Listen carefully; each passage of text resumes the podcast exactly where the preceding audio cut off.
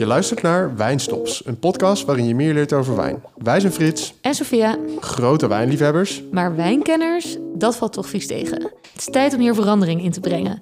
Iedere aflevering leren we van een wijnexpert meer over wijn en zullen natuurlijk een paar flessen opentrekken. Zo ontpoppen we ons samen tot heuse wijnsnops. Geen pretentieus geneuzel, maar klare wijntaal die iedereen begrijpt. Drink je met ons mee? Nou, hier in Amsterdam kan je er echt niet meer omheen. Elke wijnkaart die je openslaat, restaurant die je inloopt, eh, wijnwinkel waar je binnenkomt. Ik heb het natuurlijk over natuurwijn. Yes, natuurwijn. Ik, eh, ik denk dat ik het twee jaar geleden voor de eerste keer heb gezien. Of nou, misschien nog wel langer geleden. Was destijds nog in Utrecht. Maar het lijkt zich steeds meer te verspreiden door het land. Ehm, maar ik snap nog niet zo heel goed wat het nou is. Nee, waarom eigenlijk deze hype? Ja, Eh. is het überhaupt wel een hype? Is het niet gewoon... eh, misschien was het er altijd al wel. En wat is eigenlijk het verschil met gewone wijn? Is het biologische wijn of biodynamisch heb je natuurlijk ook? Ja, ik, ik, eerlijk gezegd weet ik eigenlijk helemaal niet zo goed wat het nou precies is. Eh, mijn hoofd gaat er een beetje van duizelen. Het enige wat ik vooral wel weet is dat het best wel lekker is. Ehm, maar ook hier kunnen we toch maar beter weer eventjes eh, een expert inschakelen, denk ik. Die echt veel verstand ervan heeft. Ja, heel goed idee. En ik ben ook echt Mm. super blij dat we bij hem langs mogen komen. Want wij mogen namelijk aanschuiven bij Harold Kokke, Ja, eigenaar van eh, ja, Wilde Wijnen. wijnimporteur. En eh, op het moment van opnemen ook nog een pop-up store in Amsterdam. Ehm, ja, laten we maar eens gaan bevragen. Ja, laten we langs gaan. Wij zitten vandaag in de pop-up winkel van Wilde Wijnen. Aan tafel geschoven bij eh, Harold Kokke, eigenaar van Wilde Wijnen. Mede-eigenaar Importeur. volgens mij. Mede-eigenaar. Mede-eigenaar. Eh, ik, doe het sa- ik doe Mede-eigenaar. het samen met eh, Jochem. Jochem de Ruig. Ah, kijk, leuk. precies. Goed om... eh, Ja, met z'n tweeën. die te voor iedereen. Ja. Importeur van eh, natuurwijn. En ehm, al heel veel jaar. Ja, we, tiende jaar. Ja, Tien jaar alweer? Ja. Oké. Ja. Dus al, dat, al tien jaar helemaal rond? Of dat eh, was... eh, sorry? is dit al echt het volle tiende jaar? Of dit Eh, jaar nou, volgens mij jaar? gaan we volgend jaar... Nee, we bestaan in januari tien jaar. eh aanstaande januari, ja. Oh, cool. Nou, ja. reden voor een feestje. Dus dat was nog wel net voor de... Of best wel lang voor de hele grote woe, flow die er nu echt is. Met, Ja, eh, voor- natuurwijn. Ja. voordat al de randstedelijke hipsters eigenlijk eh, natuurwijn begonnen te drinken. Ja, het was eerst helemaal niet hip eigenlijk, denk ik. Maar goed, dat eh, is een ander verhaal. Ja. Nou, maar ik denk de uitgelezen persoon om ons meer te leren over natuurwijn. Super fijn dat we hier aan tafel mogen schuiven. Leuk. Ehm, wanneer dronk jij eerst natuurwijn? Ja, dat is de mooiste vraag. En niet voor heel veel mensen hetzelfde. Tenminste, eh, heb ik gemerkt eh, met mensen meer van mijn generatie, denk ik. Het begon in de jaren, tweede helft jaren negentig. Eh, kocht ik, dat is eigenlijk wel een beetje de, de grootvader van de natuurwijn dan in Nederland, Henk Otterman. Die, ehm, of nee, Helmer moet ik zeggen, Helmer Otterman. Die zat hier om de hoek op de, op de Keizersgracht. Ja. En die was de eerste die natuurwijn verkocht. En ik had een keer een stukje daarover gelezen van Nicolas Klei, dat is een bekende wijnschrijver. En toen, het ging allemaal om de bende van vier, oftewel de bende zonder zwavel. En dat waren een aantal boeren in de Beaujolais. Die eh, onder de bezielende leiding van eh, nou, de, twee hele grote natuurwijngoeroes, Jules Chauffet onder andere, zeiden: ja, je kan best wel wijn zonder sulfiet maken. Daar begonnen zij mee. Zij waren de, eerste, de echte allereerste die dat deden. En het was ergens tweede helft jaren tachtig begonnen ze daarom mee. Dus echt lang geleden. Ehm, en toen dacht ik, nou ja, dan ga ik, wil ik een keer zo'n fles proeven. Eh, dat was van Marcel Lapierre, een Morgon heet dat dan. Een Morgon is een appellatie in de Beaujolais. En ik, eh, ik weet nog precies dat ik, dat ik die wijn dronk. En dat ik, dat ik, ik zat aan tafel samen met mijn vriendin. En ik was echt, ik was gewoon volledig echt blown away van... Wauw, dat wijn zo soort van licht kan zijn. Ja. En dat het zo drinkt als water. En dat je er niet moe van wordt. En dat Ja. het zo onwaarschijnlijk veel energie heeft. Dat het gewoon uit je glas knalt werkelijk. Ja, en ja. dat was voor mij echt, echt een, een turning point. Toen dacht ik, wauw, ja, nou, en sindsdien ben ik, ben ik daar gewoon eh, best wel een beetje ingedoken. Cool. Eh, vanaf dat moment heb ik eigenlijk ook alleen maar natuurwijn gedronken. Dus dat is ook al eh, best wel een tijd. Ja. Eh, Wow. Drink jij nu ook echt gewoon stevast geen, zeg maar, jij drinkt geen normale wijn meer? Nee, of, zeg dat, maar, het- nee. Nee? Nee, ik- nee. Nou ja, weet je, ik vind het gewoon niet lekker. Natuurlijk zijn er uitzonderingen. Eh, en ik probeer sowieso helemaal niet zo heel veel te drinken ook. Want eh, ik ben al heel veel met die wijn bezig. En dan denk ik, nou, ik heb het wel even gezien weer. ja. Eh, maar ik drink in principe geen normale wijn. En ik, ik vind het ook een beetje flauw als ik ergens ben. eh, ik eet en mensen hebben gewoon andere wijnen. Hoef ik ook niet meteen zo eh hotel te doen. Dat ik het meteen afserveer of zo. Maar dan neem ik gewoon een klein glaasje. En meestal word ik er dan ook niet echt blij van. Oh ja. Dus dan is weer een bevestiging van dit is het ja. toch niet. Ja, ik heb natuurlijk heel lang. eh, eh, ja, heb ik daar ook. Ja, is het nou? Is het echt verschil? Is het niet alleen maar emotie? Kan je het echt proeven? Maar je kan het toch echt wel ook, eh, ook wel proeven, denk ik. Ja. Ja, en even, even terugkomend Ja. op, op wat je net zei. Ehm, wat zei je net? Eh, Ehm, over die eh bende over de zwavel? keer? Over de eerste keer ja, over, die, over die eerste keer dat Ja. jij de, ja, natuur, eh, natuurwijn dronk. Maar dat, eh, heb je echt die, die wijn, zit die nog in, je hoofd? Weet je nog hoe die smaakt? Ja, want het was, wel, het het was echt anders. Het was wat wilder gewoon. Het, het, het smaakte gewoon wat wilder, wat, wat gefermenteerder of zo. Ja, ik vind het moeilijk onder woorden eh, te brengen. Maar dat was vooral ook heel, heel sappig. En ik, ik, ik, ik, zeg maar, nu ik daar langer mee bezig ben, weet ik ook hoe dat komt. Want het heeft gewoon te maken met het hele eh, maakproces van natuurwijn. Dat, Ja. dat, dat daar gewoon eh, ja, niet zoveel aan gerotzooid is. Het is gewoon het eerlijke product van de fermentatie van, van, van druiven. Zoals ze dat al eh, duizenden jaren maken. Maar eigenlijk is het zo dat volgens mij vanaf de jaren tachtig zo is het een beetje... eh, dat zie je niet alleen met wijn, maar dat is ook natuurlijk met supermarkten, met eten in het algemeen, dat die soort van massaproductie opkwam. En dat iedereen alles altijd moest kunnen hebben voor een goede prijs. Ja. En toen zijn heel veel wijnboeren, er zijn allerlei eh, techniekjes en trucjes en toevoegingen gekomen, waardoor je elk risico kan uitbannen bannen en eh, ja, eh, heel veel wijn kan maken zonder dat het echt misgaat. Maar die wijn wo- eh, verliest daardoor ook een beetje zijn, zijn ziel. Mm. Ja. Mooi gezegd. Nee, ja. Dat, dat, dat, dat denk ik. Eh, eh, en het heeft ook niks met hocus pocus te maken. Het, maar het is, het is eigenlijk volgens mij ja, voor 1980 of misschien voor, voor 1960. Ik, er werd eigenlijk volgens mij alle wijn bijna natuurlijk gemaakt.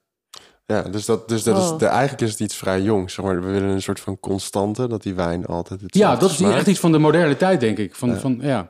Ah, oké. Dat dus- zie je natuurlijk ook met eten, toch? Ik bedoel, je kijkt kijkt naar eh, fruit, wat er altijd moet zijn. Dat komt allemaal uit kassen. Kijk Mhm. naar eh, kippen, legbatterijen. Het is het hele systeem van, eh, van bio-industrie eigenlijk. Wat, wat, wat, wat zorgt dat iedereen... Ja, je moet bij de supermarkt... In Nederland geven mensen volgens mij gemiddeld nog steeds minder uit dan 5 euro per fles. 5 euro per fles. Ja, in de supermarkt. Ja, dus je- Kan ik me best wel voorstellen als je kijkt naar de prijs in de ja, supermarkt. Ja, en als je, daar, als je daarover nadenkt, eh, als je dat eh, even los van natuurwijn en bla bla bla, maar als je kijkt van wat een boer daarvoor moet doen om dat te maken en wat een fles kost, wat een etiket kost, een kurk, wat het kost om het in de doos te stoppen en zo, en wat- accijns zit er nog op Ja, en btw, dan hou je niks over voor die wijn. Dus het is- dat kan alleen maar als het soort van mass-produced, ah, ja, nou Ja. goed. Het is natuurlijk een heel groot verschil. Kijk, dat, dat is tegelijkertijd misschien dat is het mooie van natuurwijn, dat het kleinschalig is. Kijk, die wijnboeren hebben, sommigen hebben maar vijf hectare. Dat is heel klein. Eh, je, en Wat die, kun je ongeveer verbouwen op 5 hectare? Pak een beet. eh, hoe doe je? Hoeveel flessen wijn komen er Ja, dat hangt vanaf van het rendement per hectare. En Ja, dat is dan een hele technische... Dat zal dan tussen 20 hectoliter en eh 75 hectoliter liggen. Nou ja, en dat hangt er dus vanaf hoe, hoe het weer is, hoe het jaar is, Ja. eh, hoe oud de stokken zijn. Er zijn heel veel factoren op van Oh, ja. invloed. Maar wat, je, wat ook zo is bij eh, hoe jonger een druif, hoe meer rendement die geeft. Dus je ziet ook bij mass-produced wijnen, daar hebben ze nooit oude stokken. Want dan Mm. worden we aangeplant vernieuwend. Die geven veel meer druiven. Terwijl in natuurwijn ook mooie wijn hoeft niet specifiek natuurwijn. Ze zijn heel trots op oude stokken. Want die gaan dieper de grond in. Die geven meer Ja. terroir, smaak. eh, Ja, ik zag net al ergens ook een briefje hangen. Ja. eh, stokken uit 1870. ja, ja. Wow, dat is 150 heel jaar cool. oud. En die Ja. geven dus heel weinig Ja. nog. Ja. Dus dan krijg je echt eh 10 hectoliter per hectare misschien, of minder. Dus dan wordt zo'n wijn ook wel heel duur. Want je hebt al die grond, maar er komen heel weinig druiven vanaf. Ja. Ja, Ja, ja het is zo, ik zag eh, een tijdje terug ook iets over hoe diep die wortelen wel niet gaan. ja die gaan gewoon extreem. Tientallen Ja. meters de grond Ja. in. Echt, echt 60 meter is helemaal niet gek. Ja, en weet je wat ook zo is? Ja, eh, ehm, eh, het heeft er ook mee te maken hoe je dus bewerkt. Het schijnt dus zo te zijn. Ik heb ook wel stokken gezien. Ehm, als je dus heel veel werkt met pesticiden en dan, dan, dan, dan worden die druiven lui. En dan blijven ze heel erg, die wortels blijven heel erg aan de oppervlakte groeien. Oh, ja. Terwijl als je helemaal niks doet en je laat die, die druif eh, het echt zelf doen, Ja, dan moet hij hard werken. moet hij heel hard werken en dan gaat hij heel diep de grond in. Ah, cool. Ja. Ja, dan worden ze sterker. Worden ze sterker? gewoon. Ja. nee, ze worden sterker. Oh, ja. ja. Een soort van natuurlijke resistentie bouwt Ja. hij voor zichzelf Ja, op. ja, ja. Is, eh, het is best wel eigenlijk heel ingewikkeld. Ik ben natuurlijk helemaal geen boer. En eh, ik denk ook altijd als je dan wijn drinkt en mensen hebben heel vaak helemaal geen idee ja, hoeveel, hoeveel werk dat is. Want eh, ook zeker met die natuurwijn, er wordt allemaal heel cool over gedaan. En je hebt al die barren en allemaal hip en gaaf en zo. Maar het is, het is echt zeggen, fucking hard werken voor Ja, die wijnboeren. Het is echt insane hoe hard zij moeten werken. Die staan gewoon maanden achter elkaar te snoeien. Ze zijn altijd maar bezig en al die stress. Keihard werken, werken, werken, werken in die wijngaard. Want daar wordt die wijn gemaakt. Dat is denk ik het mooie van natuurwijn. Dat die, die boeren geloven erin dat die wijn in de wijngaard wordt gemaakt. En niet in... Niet in een kelder, zoals heel veel andere wijn waar heel veel aan ge- Ja, gemanipuleerd wordt. Ja. Gemanipuleerd wordt, ja. Gaaf. Even terug naar het eerste moment dat je wijn dronk. Ja. eh, of dat je natuurwijn dronk. Was dat ook het moment dat je bent begonnen met wilde wijnen? Dus zelf met het importeren Nee, van natuurwijn? Nee, daar zat echt heel lang tussen nog. Want eh, ik denk die eerste natuurwijn was misschien in 96 of zo. En eh, voordat ik dus wat ben gaan doen, was tien jaar geleden. Ja. Dus dat was in nou, 2012 of zo, Ja. 10, 11. Nou, ergens in die hoek. Toen had ik al wel, langer liep ik rond met het idee om... Want ik ging vaak naar Parijs. En daar dronk ik allemaal natuurwijn. Want daar was het toen eigenlijk al, zoals het nu hier is. Die liepen heel erg ver vooruit in Parijs. Mm. Is nog steeds wel, denk ik, het centrum. En toen dronk ik daar al die wijnen en die sfeer in die, in, in, in in die tankjes was ook heel gaaf. En het, was, het eten was ook heel cool. En het was niet zozeer heel klassiek, maar het was een beetje rock and roll. Maar wel, eh, weet je wel, het was ook allemaal niet zo netjes. Maar het eten was supergoed en de wijn was heel lekker. En dat was wel een gave combinatie. Eh, en toen dronk ik daar dus heel veel wijn en dacht ik, shit, maar hoezo zijn die allemaal niet in Nederland? Waarom, eh, en waarom is er in Nederland niet een wijnbar met alleen maar natuurwijn? Ja. Nou, en toen- was ik met twee jongens die ik via wijn kende, dachten, nou, we gaan een natuurwijnbar beginnen.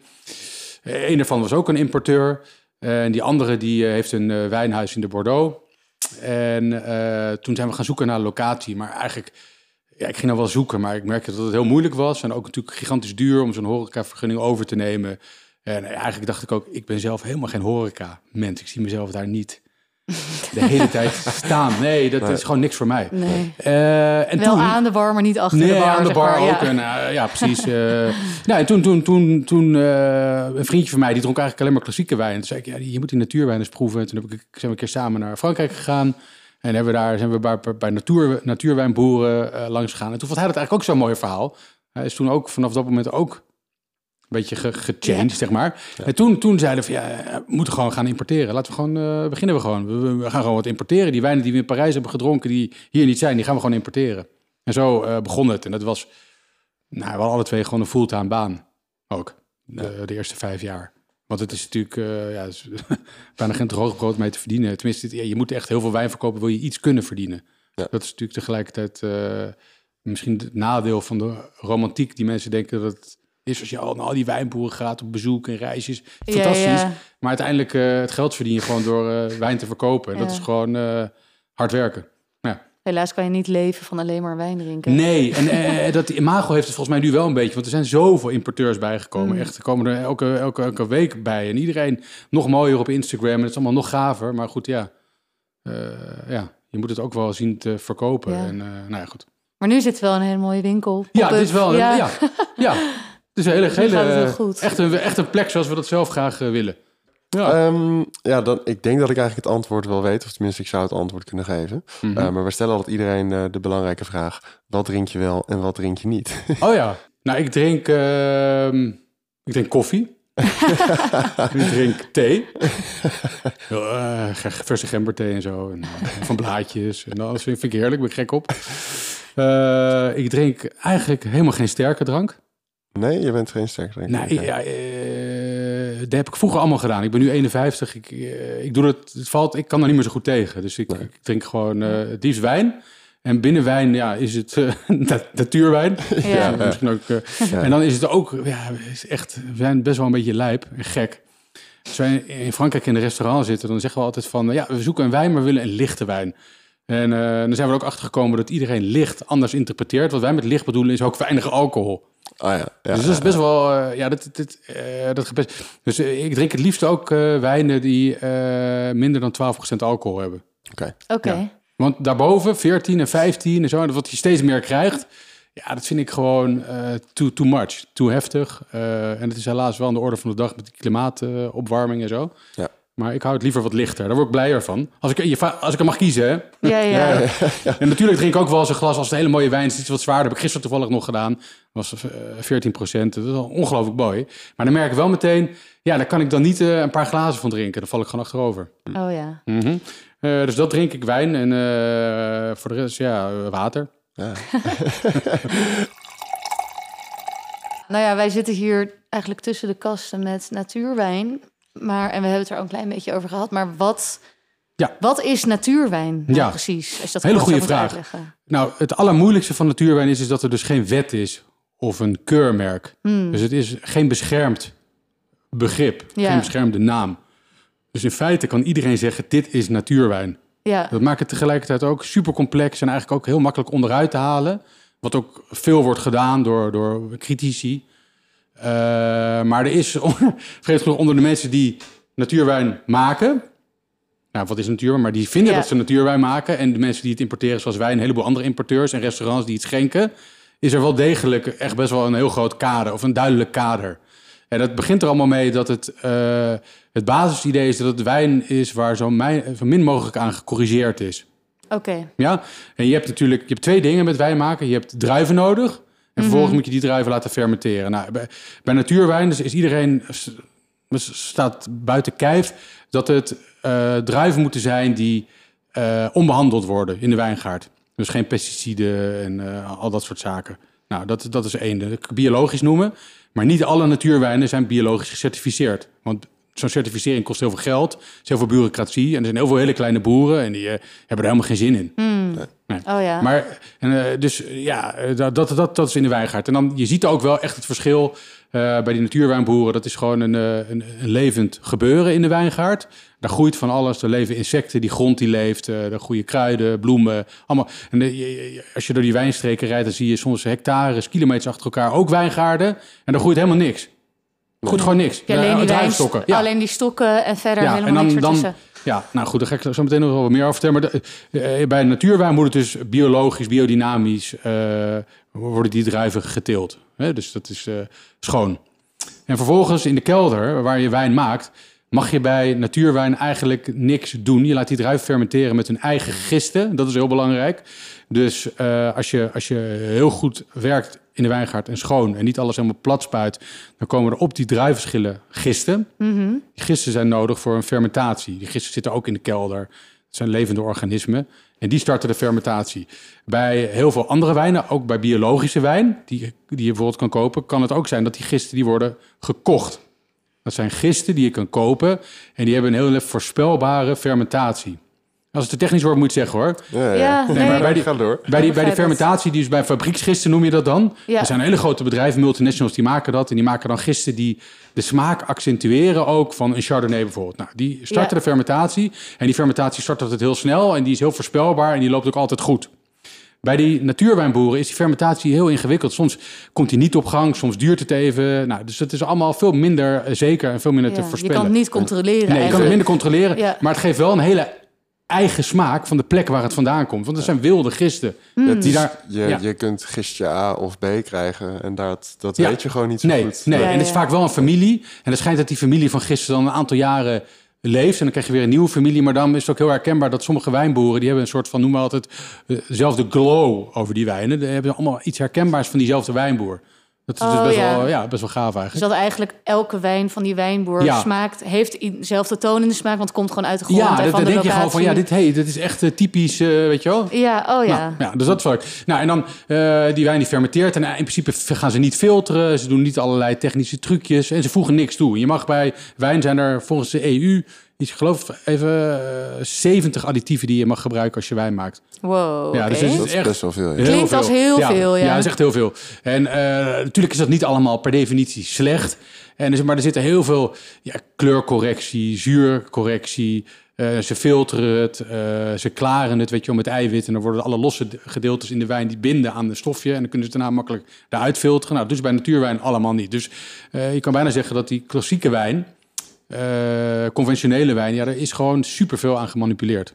En dat haalt ook echt gewoon smaak weg. En, dan hebben- en wat in natuurwijn altijd de grootste issue is, maar dat, ja, dat is sulfiet. Ik weet niet of jullie dat eh, weten, maar Ja, Ja. sulfiet, dat, eh, dat hebben we eerder een keertje. ja. Nou, en dan natuurwijn gaat er briefly prat op dat het zonder toegevoegd sulfiet is. En dat is volgens heel veel mensen kan dat helemaal niet. Eh, maar het gebeurt wel. En uh, sulfiet is eigenlijk een antioxidant die zorgt dat die wijn gewoon niet bederft en goed blijft en stabiel blijft. Oh ja. En sulfiet kan je op allemaal verschillende momenten toevoegen. Dat voeg je vlak na de, over de drijven, vlak na de pluk, tijdens de fermentatie en vlak voor botteling kan je dat allemaal toevoegen. Maar eh, dat proberen die natuurwijnen niet te doen. En dan heb je een school van natuurwijnen die zeggen, die zijn best wel dogmatisch, die zeggen we doen het überhaupt niet.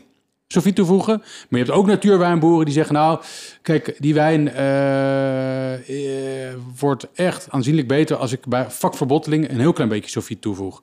En dat heel klein beetje tot niks, dat is een heel groot verschil met conventionele wijn. Als je het over getallen hebt, ze voegen eh, in natuurwijn zit, mag niet meer zitten dan 30 milligram per liter sulfiet.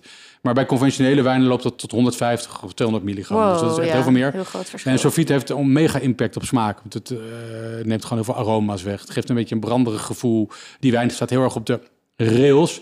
Dus die eh, heeft niet echt veel spanningen. Die is niet echt levend.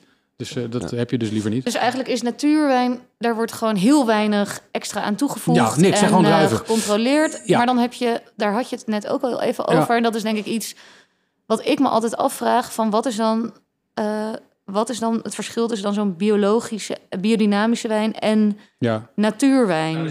Ja, nou dat, dat zit hem dus in dat eh, bij biologische wijn, eh, dat, dat slaat voornamelijk op het werken op het land. Waar je dus geen pesticiden mag gebruiken. Dus die, die druiven zijn dus ook wel redelijk gezond. Dat, maar het slechts zegt niks over hoe het gemaakt is.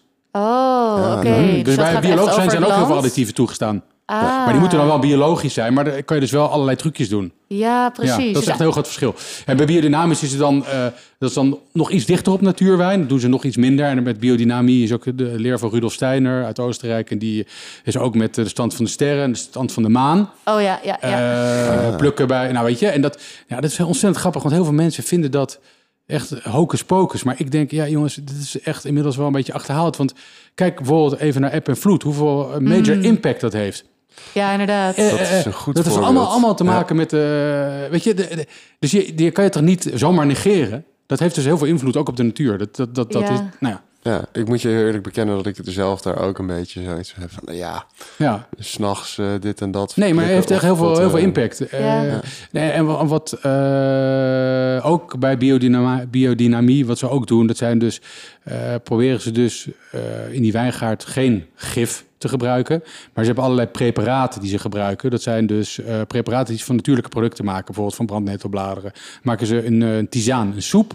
En die sproeien ze over de wijnen tegen allerlei ziektes heen, bijvoorbeeld. Oh ja. En dat zijn ook eh, dat zijn, dat zijn de typische namen 501 en eh lijkt wel een spijkerbroek. Maar dat zijn hele bekende biodynamische preparaten die ze gebruiken in de wijngaard.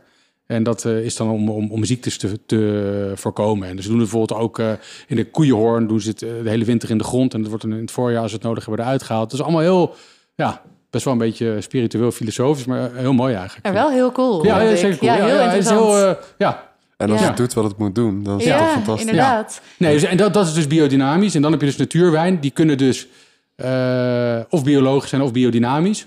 Kan allemaal.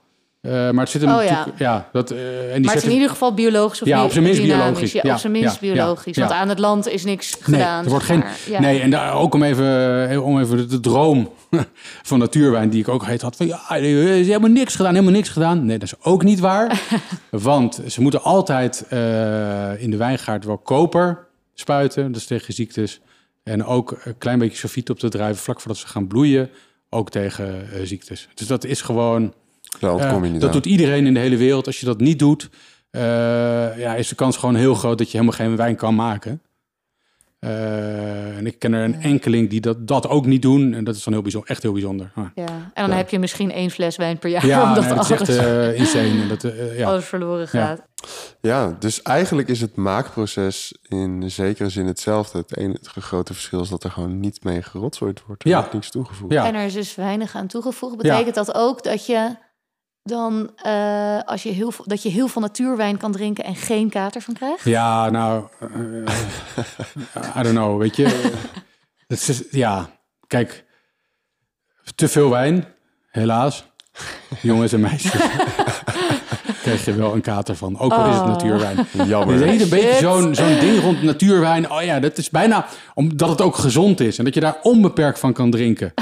ja. ik, eh, dat denk ik niet. Oh, ja. Maar het is wel zo, dat weet ik, dat is de reden ook waarom ik natuurwijn van ben gaan houden. Mhm. Dat je wel een veel minder grote kater krijgt en veel minder snel. En ook dat je minder moe wordt van die wijn. Eh, het is een soort van, eh, een vriendje van mij, die, die heeft ook een wijnbar, die zegt, ja, het komt misschien ook wel door die wilde gisten. Je krijgt er een soort van natural high van. Mm. van die- Dus het is anders dan met de conventionele wijn waar heel veel alcohol zit. Dan word je een beetje moe en je krijgt een beetje zo'n warm kloppend hoofd. Als je daar last van hebt, Ja, ja. ga alsjeblieft natuurwijn drinken. Ja, krijg je dat dus niet. En dat is dus echt wel wat anders. Dus het is, eh, ja, Misschien moeten we even een keertje een AB-testje doen. Ja. Dan gaan we één avond gaan we ja. klassieke Zo- wijn. Ja. Het zou wel een goede zijn, ja. Ja, en dan... ja. eh, Ja, of Probeer maar eens een klassieke wijn, een fles en dan een fles eh, natuurwijn. Ja, of de ene helft van het gezelschap drinkt zeg maar conventionele wijn en de andere helft. eh, ja, het verschilt natuurlijk Natuur? ook wel veel per persoon. Maar Ja, precies, het dat mooie- is wel net waar, dat is want wel waar. het verschilt super per persoon. Hoe is je to- tolerantie voor alcohol? En het is niet alleen alcohol, het is ook ethanol. En eh, eh, er zijn verhalen dat je lichaam eerst sulfiet moet afbreken en daarna alcohol. Dus hoe meer sulfiet, hoe zwaarder het voor je lichaam is. En ik weet wel, ik merk wel echt eh, dat ik... eh, ja, als ik dan wel eens een keer een avond eh, wel veel heb gedronken, dan ben je, kan je best wel een kater hebben, maar die is best wel snel weg. Terwijl als je echt met de klassieke drank of sterk of klassieke wijn, ja, dan is het toch wel een ander verhaal. Ja. ja.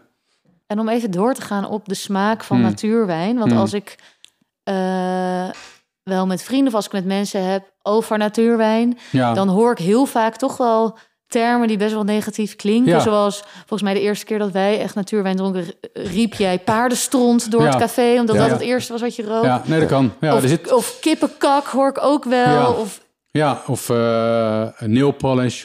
oh ja. Ah ja, Van- nagellak. Ja, Ja, dat ja, soort ja, is eh, Dus dat is ja. een bepaalde eh, zure. Ja, dat zit in ja. natuurwijn, omdat het ook allemaal wat ongepolijster is. Kan, eh, en dan, dat, maar dat is wel echt een hele, eh, laten we zeggen, complexe technische discussie. Maar laten we het even misschien. Maar er zitten eh, natuurwijnen, ja, omdat ze ongepolijst zijn, zitten er soms eh, ja, smaken misschien in die je niet direct zou willen. ja. Eh, en dat kan soms de overhand nemen.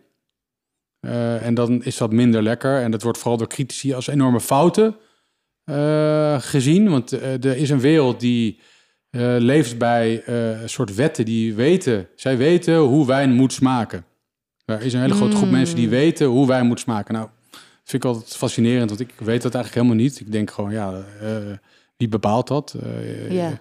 Is, is, is daar, eh, weet je wel, is, is daar een strafboek voor? Of zo? Dat- ja. Nee, is helemaal niet zo. Een beetje de klassieke kijk op wijn ja, eigenlijk. ik denk gewoon wijn is gewoon een gefermenteerd sapje. En eh, mensen moeten zelf bepalen of ze dat lekker vinden. En ik weet dus ook dat eh, eh, als er, als er soms soms zo'n stinkende wijn... Ja, wij vinden dat soms heel lekker. Net zoals met kaas. Dat vind ik soms heel lekker. Word ik wel wild van, zeg maar. Ja, ja. Eh, het moet ook weer niet too much zijn, maar ook dat is subjectief. Dus eh, ja, er zitten zeker eh, soms onplezierig, wat mensen als onplezierig ervaren. Maar dat vind ik dan, ja, dat is ook best sub- subjectief weer. Maar ik Ja. moet zeggen dat ik toen ook echt die... Nou, ik weet nu de juiste terminologie. Het moet stallig, moet je Ja. het noemen. Stallig is wel positiever. Ja, dat Ja, klinkt ja, wel het beter dan paardenstront. Maar ik vond het dus ook echt helemaal niet een nare eh, geur. Ik vond het juist van wow, wat is dit? Ja. Wat- Ja, Ja. En dat was, dat was mijn, eerste, Ja. mijn eerste ervaring met, eh met Ja, natuurwijn. nee, maar dat wilde, dat geeft het ook een beetje spa- een spannend iets, zeg maar. Maar natuurlijk, ik vind het ook niet lekker als het... eh, soms zeg je, wow, nee, dit is echt, eh, nee, pff, echt Wat too much. nou, nou, ja, ja. Dan, dan, dan wil je dat niet. En er zijn dingen als eh, allemaal heel technisch, reductie en oxidatie en bret. Het is allemaal, ja, wat wel eh, als fouten wordt gezien. En dat kan wel de overhand nemen. En dan kan het echt wel zijn dat die wijn niet meer goed is. En Maar wat er nog het meest besproken is in natuurwijn, is de zogenaamde muis. Ik weet niet of jullie daar al van hebben gehoord. Ja, ja. Ja, daar hebben we het tenminste... daar hebben we het Gisteren hebben we het heel even daarover gehad. Ja. Ja. Nou ja, muis is een smaak die niet bij de wijn hoort. En die komt vaak eh, pas... die kan eh, in die wijn zitten als hij direct open gaat. Dan is hij gewoon niet lekker. Het heeft een beetje een soort van... ja, muizige, plassige, notige, eh, muffige bijsmaak heeft die wijn dan. Hmm. En dat komt, je kan het niet echt ruiken, maar je kan het wel proeven. En heel vaak komt het pas niet direct als je het hebt doorgestekt, maar soms duurt het twee, drie seconden, soms duurt het wel tien seconden. En dan heb je het in gradaties van 1 tot 10 met een heel klein beetje. En dan proeven heel veel mensen dit niet. En dan hebben we ook altijd met proeverij discussies. Nou, deze wijn heeft muis. Nou, die proef ik helemaal niet, die muis. Proef jij het? Nee, ik proef geen muis. Ja, hij heeft zeker muis. Nou, daar heb je allerlei discussies over. Eindeloos. En eh, iedereen zit daar ook heel erg... Er is er heel veel mee bezig. Oh, heeft die muis? Krijgt die muis? Eh, maar het is echt wel iets wat bij natuurwijn hoort. En wat is het dan precies? Ja, eh, eh, er wordt heel veel onderzoek naar gedaan, maar dat is een heel Je theoretisch... weet eh, gewoon niet. Ja, Ja, Nee, het is, het, nee, het is een soort fout eh, die er dan in zit. En Ja. die proef je dus pas na een tijdje Ja, erin. ja, Muffig Ja. Leuk. smaak. Het heeft met de pH-waarde van je speeksel te maken. Het Oh, heeft Oké. met eh, ja, een bacterie in de wijn te maken. Het is be- best wel complex volgens mij. Ja. Eh, ja. Ja, En, muis. Maar als je dus... Als Sorry, we- in, in Frankrijk noemen ze dat souris. En eh, het kan echt heel heftig de overhand nemen. Dat als je dus dat drinkt, dat ik je... Wow, en dan kan je ook je mond spoelen, maar dan blijft het er gewoon in je mond. Oh, goor. En dan blijft het gewoon minuten eh, blijf je het proeven. Dus het is ook echt wel vies. oh ja. Dat wil je gewoon eigenlijk niet. Ja, als we het dan hebben over eh, natuurwijnen zonder muis en zonder fouten, dan inderdaad, het heeft best wel die stallige smaak en dat Ja. gistige smaak, als ik het zo kan ja, dat zeggen mensen. En heel veel mensen zeggen dan... oh ja, nee, maar dit, eh, als je dan helemaal nooit natuurwijn hebt gedronken... of als je, als, je, als je heel veel natuurwijn drinkt... dan verandert je smaak, denk ik ook. En dan ben je er heel veel eh, aan, aan gewend. Maar ik ik drink natuurlijk ook wel eens... laat ik mensen wat proeven... en die zeggen... oh ja, nee, dat vind ik een soort cider. Zeggen ze dan heel vaak bij witte Ja, wijn. Nou, dat En, vind, ik, dat vind ik ook. Dat Ja. natuurwijn best wel... Maar het lijkt niet meer heel erg op wijn soms, maar soms lijkt het juist inderdaad meer op een soort Ja, maar cider ik vind het helemaal, heel vaak helemaal niet zo op cider lijken. En ik heb welke cider dan? Want ik bedoel, eh, heel vaak, eh, zeker die Normandische cider is altijd een beetje zoet. En het is dan helemaal niet zoet. En eh nou anyway. Eh, ja, nee, de, ja, vind ik, wel, Ik denk dat het is omdat je, tenminste als ik eh, bij mezelf naga, ehm, je kent zeg maar de conventionele, de klassieke wijnen. Ja, En dan proef je een natuurwijn. En eigenlijk herken je dat niet. En Nee, denk je van, het. "Huh, wat is het? En dan gaat je hersenen zoeken Ja. van, waar Ja. lijkt het op? En dan Ja. denk je aan, oh ja, dat toen een keer die perencider dronk, ja nee, het, zou, het, zou, het zou wel kunnen. Het is misschien ook Een dat droge dan wat- perencider of zo, daar lijkt Ja. het best wel. Ja. Of nee, daar lijkt het op. Daar doet Maar het is zo moeilijk, denken. omdat je dan heel erg gaat generaliseren in natuurwijn. Want er zijn ook heel veel natuurwijnen die best wel heel klassiek smaken weer. Dus, en het is maar net de stijl van de wijnboer. eh, Ja. Hoe, hoe, hoe, hoe wild het is, of funky noemen ze het dan. Of, eh, ja, en of het een witte of een rode wijn is. Of weet je, dat, en hoe lang die eh, is opgevoed. En of hij net gebotteld is of al drie jaar in de fles zit. Er zijn allemaal er is ook weer heel veel invloeden. Maar over het algemeen is natuurwijn natuurlijk wat rauwer. En wat ruiger. En daarom raakt het mensen ook meer, denk ik. Ja, Er zit gewoon meer, meer, meer persoonlijkheid in. ja. En het is wat minder voorspelbaar. eh, en wat intenser soms. Dus dat is wel. eh, ik, vergelijk dat heel erg met muziek. Hmm. Hmm. Wat is Eh, dan de natuurwijn in nou ja, je kan dus een plaat in de studio opnemen. En dan kan je dus alles door computers halen. En eindeloos eh, engineeren aan de sound Oh, ja, en ja. dingen. hè. Eh, dat was ook, eh, of je kan zeggen, nee, we nemen een plaat op en we spelen alles live in met z'n vier of vijf tegelijk. En we doen dat dus allemaal niet. Ja, En- ja, dan krijg je ook een soort van synergie Ja. tussen die muzikanten. En er mag best een foutje in zitten. Ja, Dat geeft het juist eh, iets Ja. menselijks. ja, ja. Ja. Ja, want technisch perfect is saai. Saai eigenlijk. Ja, dus dat is ook, geldt ook wel voor die, eh, voor die, natuur, nou, voor die Cool. natuurwijn. Ja, En hoe, zeg maar, we hebben het gehad over de smaak, maar ja. ook eh, hoe natuurwijn eruit ziet. Ja, het wordt dus niet gefilterd. Dus Nee. dat is misschien ook nieuw voor Ja, dus mensen de die kleur is anders. Eh, de kleur is anders, want eh, er, wordt, niet gefilterd, dus ze drijven soms er een beetje wat dingen in. En wat ze ook doen, eh, bij, ze doen soms wat eh maceration, skin maceration, skin contact bij witte wijnen. Kijk, Ja. de, de wijn krijgt kleur van de druif. Rode wijn is rood omdat, de- omdat ze die wijn laten fermenteren met de druif en de schillen. Dan komt Ja. die kleur van. Ja, En bij traditioneel, of tenminste eh, moderne witte wijn, dan gingen ze altijd die druiven meteen persen, die witte. eh, witte. En dan krijg je, als je die, die witte wijn direct perst, krijg je zo'n hele crystal clear. Als je het ook nog filtert, doorzichtige, mooie, li- lichtkleurige wijn. Mhm. Maar wat ze in die natuurwijn eigenlijk steeds meer zijn gaan doen, dan doen ze een beetje bij witte wijn ook wat schilcontact. Eh, dat kan variërend zijn van een dag, twee dagen tot eh, wel een jaar. En hoe langer je dat doet, hoe donker die wijn wordt. En dan krijg je dus de zogenaamde orange wines. Mhm. Die variëren dus van een beetje eh, gelig tot eh, oranje tot lichtrood. Die kunnen dus hele andere kleuren van witte druiven. dat oh is wel, ja. wel speciaal. Ja. Ja. ik kan het je laten zien zo meteen. Maar... ja, Andere kleuren dan je gewend bent. Ja, andere, andere, andere, kleuren. Ja. cool. En ehm, ja, die vroegen, dat vroegen we ons nog af. Ehm, je kunt eh, dus van een natuurwijn kun je dus ook prima een mousserende wijn maken. Of hoe zit dat? Want ja, dat, ja, maar dat, dat- kijk, je, je, ze maken in natuurwijn of conventioneel of biologisch of biodynamisch allemaal dezelfde wijnen. Wit, rood, mousserend, eh, orange. En orange heeft dan heel iets van natuurwijn. Maar het is eigenlijk eh, een van de oudste vormen van witte wijn maken. Dat deden ze al eh, duizenden jaren geleden. Eh, en dat wordt altijd heel erg geassocieerd met natuurwijn. Maar dat hoeft helemaal niet. Het is ook gewoon conventionele orange wine. Ja. En Oh, orange ja. wine, eh, of, of om, je, om, om je vraag terug te komen, kan je ook een mousserende wijn maken? Ja, dat kan. En er zijn, in natuurwijn heb je dan wel weer, eh, is pet nat, pétillant naturel, heel populair. Ik weet niet of jullie die taam kennen. Zeker. naam- We Ja, hebben- we hebben die gedronken bij Chateau Oh ja, toevallig in de in de eerste allereerste aflevering. aflevering. Ja. eh, Ja, die maken inderdaad ook een pet nat. En dat is dan, dat is wel, heel- net als pet nat en orange wine wordt heel erg eh, geassocieerd met eh, natuurwijn. Ook omdat zij weer degene zijn, in de natuurwijn is dat weer opnieuw begonnen om dat te maken. En de pet nat is eigenlijk eh, heel ja, simpel. Dus eh, je bottelt de wijn Mhm. met nog een klein beetje suiker. En dan fermenteert die door in de fles. En door die fermentatie in die fles, want die, eh, gisteren je die eh, suikers op, krijg je eh, dus die bubbel. Wow, dus Ja. eigenlijk als je dan eh, een gewone natuurwijn zeg maar hebt en daar dus een beetje suiker nog aan Ja. toevoegt, dan Ja. krijg je dezelfde wijn, maar dan de mousserende versie Ja, dat zou ervan, kunnen. Ja, ja, bij ja. van spreken. Ja, ja, nee, dat, dat, dat, zou kunnen. Ja. Ja, oké, cool. Eh, ja, en ze, kijk, ze, moeten, ze meten dat natuurlijk allemaal. En dan zeggen ze, oh ja, deze wijn heeft 13%, eh, kan 13% alcohol. En dan bij x procent gaan ze dan bottelen. En dan het laatste beetje fermentatie begint dus echt in Oh, die fles. ja. En dan krijg je een bubbel. Cool. En dat is anders dan bijvoorbeeld eh, een cremant of een champagne. Daar voegen ze dus op een gegeven moment een dosage toe. Dus dan doen ze, spuiten ze een beetje wijn met een beetje suiker. Oké, En dat gaat dan fermenteren. Ah. Ja, dat is wel net anders. Dat is, ja. Het is gewoon een ander, ander proces. Ja, weer. Weer ander proces. ander Maar het is wel ook gewoon weer ook een soort van natuurlijk proces. wel. Ja, ja, ja, nee, die pet nat, daarom eh, is het ook heel populair. eh, die pet nat in natuurwijn. Want het zijn gewoon eh, een beetje ongepolijste bubbels. Maar het kan wel heel fris en energiek zijn en gewoon lekker om te drinken. Dus er worden ontzettend veel gemaakt. Ja, elke Ja. wijnboer maakt pet nat. Omdat het gewoon een leuke, Ja, leuke toevoeging is. Met zo'n met zo'n kroonkurkje. ja een kroonkurkje erop. Ja. En eh mooi kleurtje. Het zijn wel funky kleurtjes, weet je wel. Dat is, eh, en ongefilterd. Ze drijven allemaal eh Het drijft gisten er nog in en zo. Ja, het is- ziet er te gek uit. Ja. Ja. Leuk. Die hele Ja. familie gisten die zwemt er nog in. Ja. Ja, want natuurwijn is echt een beetje een, eh, voor mijn gevoel is het een beetje een upcoming ding. Het is echt Ja. een beetje een trend aan het, eh, Mhm. aan het eh, worden. Ehm, en Ja, ik denk dat de trend wel voorbij is. Hoop Ja? ik dan. Ja, ik Ja, het- denk je dat? Ja. Nou, ik weet niet hoor. Het is, eh, het kan niet anders. Ik- wat, wat, ik even wil zeggen, ik denk dat natuurwijn eh, eigenlijk de enige wijn is die je nog kan maken.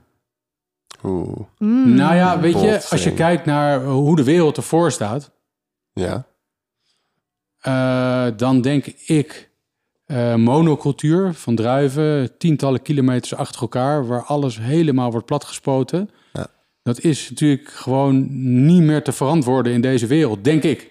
Nee, maar nee, dat ben ik ook zeker met je eens. Ja. Wij- De eerste keer dat wij in een... Wij zijn in Italië bij een Ja. hele leuke wijnboer geweest, ook in zijn gaard.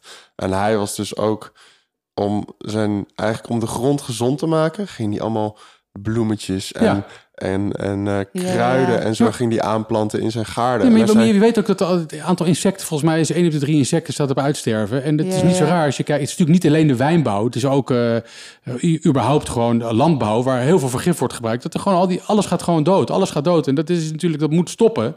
Eigenlijk per direct. Want eh, dit is, heeft geen toekomst. Het is gewoon een achterhaald concept. Ja. Dat is gewoon uitwonen van de aarde.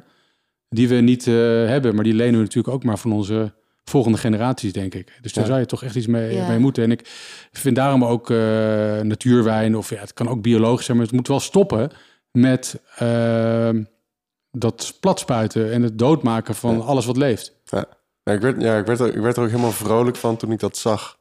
En Ja. hij zei ik van ja, en die, die beestjes die zorgen er dan weer voor dat die, die gaan tussen al die gaarden en die bieden ook weer een beetje bescherming. En dat zorgt ook weer dat het, Ja, die, die grond gezond is. En, Ja, en eh, dat zorgt voor die, gewoon die biodiversiteit die, eh, die je gewoon wil. En ik kijk, kijk, natuurwijn is soms ook wel een beetje monocultuur, als er heel veel is.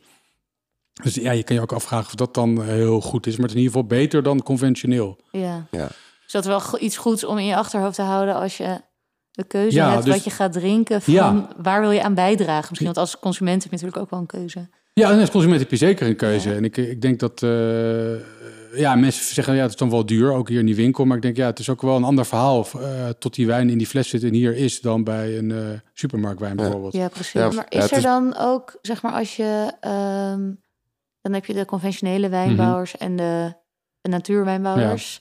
Is daar ook een soort van rivaliteit tussen of strijd tussen? Omdat ze een andere blik hebben op het wijn. Ja, wel, ze worden wel eens gewoon echt eh, ja, met de rug aangekeken... of voor gek verklaard, zo, omdat ze dat dan doen. Hmm. Ja, ja, nee, wel, ja. ja. En de, ja. Eh, nou, volgens mij hebben we superveel geleerd over ehm, wat natuurwijn nou precies is en wat het verschil is met biologische wijn. En ook En dat dit de enige wijn is. ja, dat we vanaf nu nooit meer conventionele wijn gaan drinken. way, Ja. Ja. dit is eigenlijk conventionele wijn. dit is de. Moet Ja, niet te dogmatisch worden, maar helemaal even los van, echt even helemaal los van, van ja, eh, het moet echt heel hard anders, denk ik. eh, en dat gaat dus niet eens over die smaken van natuur, maar meer ook al gewoon voor, voor, voor de toekomst van de Ja. insecten en de de productie. biodiversiteit en zo. Ja. ja, Ja, ja, heel cool. Ja, mooi inzicht, denk ik ook. ja super mooi. Eh, nou, wij blijven hier nog even zitten om wat eh, te proeven. Ja. Dankjewel in ieder geval voor al je kennis. Oh, Nou, wacht. Voordat we afsluiten, nog een hele belangrijke eh, ja, we doen altijd vraag. een- We doen altijd namelijk de wijntip van de week. Oh, wauw. Ja, Ehm, Heb jij een tip voor ons? Ja, ik zou gaan voor eh, de Piquet. Piquet is ook alweer zo'n leuk verhaal, wat eigenlijk dan ook in de natuurwijn weer, eh, eh, hoe moet ik het zeggen, nieuw leven is ingeblazen. Want het bestond altijd al. Piquet werd vroeger gemaakt voor alle arbeiders op het land en ook voor de druivenplukkers. Die kregen dan een klein vaatje en er zat Piquet in. Piquet is eh, geen wijn, technisch gezien. Het is eh, een drankje wat gemaakt wordt van de overblijfselen nadat je wijn hebt gemaakt. Dus als je die Hmm. druiven hebt geperst dan blijft er een soort van eh mar, noemen ze het over, een soort van eh, pulp over. Dat gebruiken ze. Dan gooien ze wat water bij en een klein beetje suiker en dat fermenteert opnieuw. En dan krijg je een drankje, wat dus gemaakt is van die leftovers. Gewoon gerecyclede wijn eigenlijk. Dat vind ik ook heel leuk. Ah, cool. Eh, met wat licht van alcohol is. Wat vaak ook dus mousserend is, prikt een beetje. En wat gewoon eh, ja, een soort midden houdt van, van cider, wijn, bier. Het is gewoon een heel lekker makkelijk drankje om gewoon eh, je dorst te lessen. En het is laag in alcohol. Zo 5, 6 procent. Leuk. Klinkt echt heel leuk. Gaan we zo meteen ja. proeven. Oké, goed. Ja. Ja, graag. Ja. Leuk. Ik ben wel enthousiast. Ja. Ehm, ik heb ook nog een wijntip. En Cool. in, eh, eventjes in de, om binnen de natuurwijn te blijven. Ja. Wij zijn, ik had het net al even aangehad, we zijn in Italië geweest. In de buurt van Napels bij een, Oh, eh, een wijnhuisje. Ja. En dat heette eh, Casa Bianchi. Eh, Op de Casa Eh, nee, nee, nee. het is niet het Witte Huis, Nee. het is. Eh, het ligt eigenlijk als je de Amalfi-kust dan heel zo Ja. afgaat, die bocht om naar beneden. Ja. En eh, nou, voor de mensen die naar Italië gaan, ga hier langs. Want dit is de Cool. meest fantastische wijnproeverij die we ooit hebben gedaan. Nou, Bij die man in zijn woonkamer aan tafel. En, ja, eh, nee, maar die verhalen zijn zo leuk als je bij die wijnboeren komt. En bij die kleine wijnboeren. Ja. Dus, ja, en het hoeft dan echt niet alleen maar natuur te zijn. Want het zijn ook wel kleine wijnboeren die dan niet echt natuur, maar wel een beetje... Ja. Ja, het is gewoon heel leuk als je dat ambachtelijke ziet van die wijn. ja. Ja. en ook het mooie gewoon, hè, was gewoon, hij was eh, eigenlijk was die eh, eh, ingenieur of zo, of, Ja. of Ja, architect. Architect. En ja, dit was de boerderij van de ouders van zijn vrouw. En ze hadden zoiets van, ja, die uh, mensen die, Ja. die konden dat niet meer doen. En zei ze van, nou, dan gaan we naar wijn maken. Hey, nou, Ja. Ik ben wel benieuwd hoe die, hoe die heet. Maar overigens over... Hij heet, hij heet Pascale. En- Pascale. En ze noemen het, daar noemen ze een pesca. Pesca, en dat is een Napolitaanse eh, verbastering van Pa- Pascal. Oh ja, ja, ja. Oh, en oké. eh, ja, ze hebben dus ook één eh, wijn, die heet dus de pesca. En dat is dus een mousserende rode wijn. Oh, heerlijk, ja. En die is, eh, ja, is fantastisch. Dus, eh, Ja, het is echt Ja. heel lekker. En eh, Leuk. je kan hem, want wij waren daar toen inderdaad, kwamen we voor die proeverij. En, eh, hebben daar echt uren gezeten bij hun aan de keukentafel. En zijn vrouw kwam binnen met allemaal van die heerlijke kazen en Oh, heerlijk, hapjes ja. natuurlijk. Dus uiteindelijk hebben Italië, we daar echt... ja. Ja, Italië. Dus De romantiek Kan niet is eh, missen, ja. vinden daar, ja. Ja.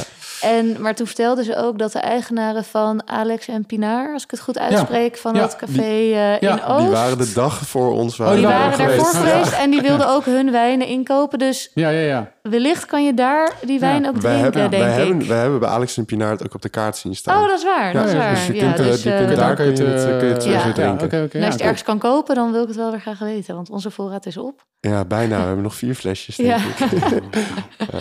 Ehm, ja, dan leuk. heb ik nog als afsluiter een tip die ik denk voor de mensen hier heel bekend zijn. Maar wat ik wel een eye-opener vond, is ehm, als je dus je, als je eh, een fles twijfelt of je hem open wil maken, dat je denkt, ja, dan moet hij al snel op, want straks Ja. is het niet meer goed. Zo'n ehm, hebben wij sinds een tijdje zo'n soort vacuümdop Ja, dat je eh, eigenlijk dus als je de fles hebt geopend, kan je daarna in plaats van dat je de kurk weer opdoet, doe je, doe je dat dopje erop en heb je een soort vacuümpompje en daarmee haal je dus zuurstof, zuurstof eruit. eruit, Ja. waardoor die veel Ja. langer goed blijft. En dan kan je dus gewoon af en toe een glaasje drinken en hoeft het niet meteen op. Dus dat vind ik echt onmisbaar als je van wijn houdt. Wer- om, eh, werkt dit echt of is dit Nou, gewoon volgens mij met de natuurwijn is het ook wel lastig. Want zodra er echt zuurstof, eh, als je open is, komt er zuurstof en dan gaan er wel dingen veranderen. Oh. Ja, Oh, precies. ja. Ja, je hebt ook, ehm, hoe heet dat ding nou? Ben ik even de naam kwijt met die... eh, ja. Ja, die Coravin. Coravin. Ja, Ja, ja. dat eh, wer- werkt dan weer wat beter. Wat maar is het is best wel heel duur. Ja, dat is 300 euro Ja, of zo. Dat ja, is een gadget met, eh, met argongas volgens mij. Dan, eh, eh, dan wordt hij dus echt... eh, met een hele dunne naald, daar, die gaat dus door de kurk. De kurk blijft erin. Oh, ja, met, met ja. soort van gas. En dan blijft, dan staat- blijft die wijn helemaal goed. En dan kan je een heel klein beetje eruit halen. Maar dan kan je hem wel een maand open laten, die fles. Oh ja. Maar het, zijn, het is best prijzig. En, eh, Ja, dat is niet goed. het Nou, ook, ik vind het ook een beetje ingewikkeld. eh je een soort van of je gaat opereren als je zo'n fles wijn wil drinken. Nou ja, Ja, maar op zich is het is wel, dan... op zich eh, is het wel eh, ook met gewoon überhaupt dat vacuümpompje. Kijk, eh, ja, je, drinkt niet een, tenminste ik drink niet iedere avond een fles wijn. Nee. Maar ik wil wel iedere avond een glas wijn ja, drinken. begrijp ik heel goed. Ja, En, eh, maar ja, als ik dus... ja een piep. Een piepje, zo'n vaatje, dat is top. Een biepje. Ja, eh, bij back in box. Dus dat zijn dan van Oh. drie of vijf liter. Ah ja, En die zei- zeigen zichzelf vacuüm. Dus het blijft gewoon heel lang goed. Ja, dat is oh echt ja. super. Ja. ja. Ja, top. Kun je gewoon in je ijskast zetten. Ook in de zomer is heerlijk. Heb je altijd gewoon, kun je zo tappen. Ja, het, het idee, het idee is, zeg maar, voor je gevoel is dat een beetje not done. Weet je, van, oh, het is een plastic pak Ja, maar dat is echt onzin. Dat is ook weer zo'n cliché. Het is gewoon heerlijke wijn. Ja, natuurlijk is het niet eh, de, de allermooiste wijn. Want dat doen ze dan natuurlijk niet in zo'n... Maar het is wel juist voor dagelijkse drinkwijn heel goed. Leuk. Oh ja. Nou, heel veel tips Ja, in één. heel veel tips. Te veel ineens. Ja.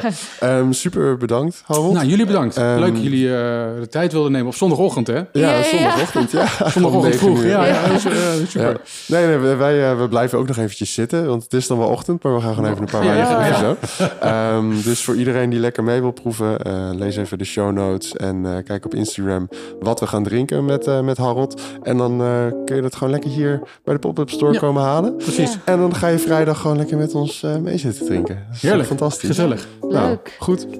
Wil je met ons meeproeven? Dat kan. Kijk in de show notes op Instagram of de website welke wijnen we proeven en waar je deze kunt kopen. Vond je de podcast leuk? Beoordeel ons in je favoriete podcast app. En heb je vrienden die graag de wijnstop uithangen? Tip de podcast. Misschien heb jij ook wel een wijntip voor ons. Of is er een gast of een onderwerp waar jij meer over wilt leren? Laat het ons weten op podcast.wijnsnops.com of via Insta. Tot de volgende wijnsnops.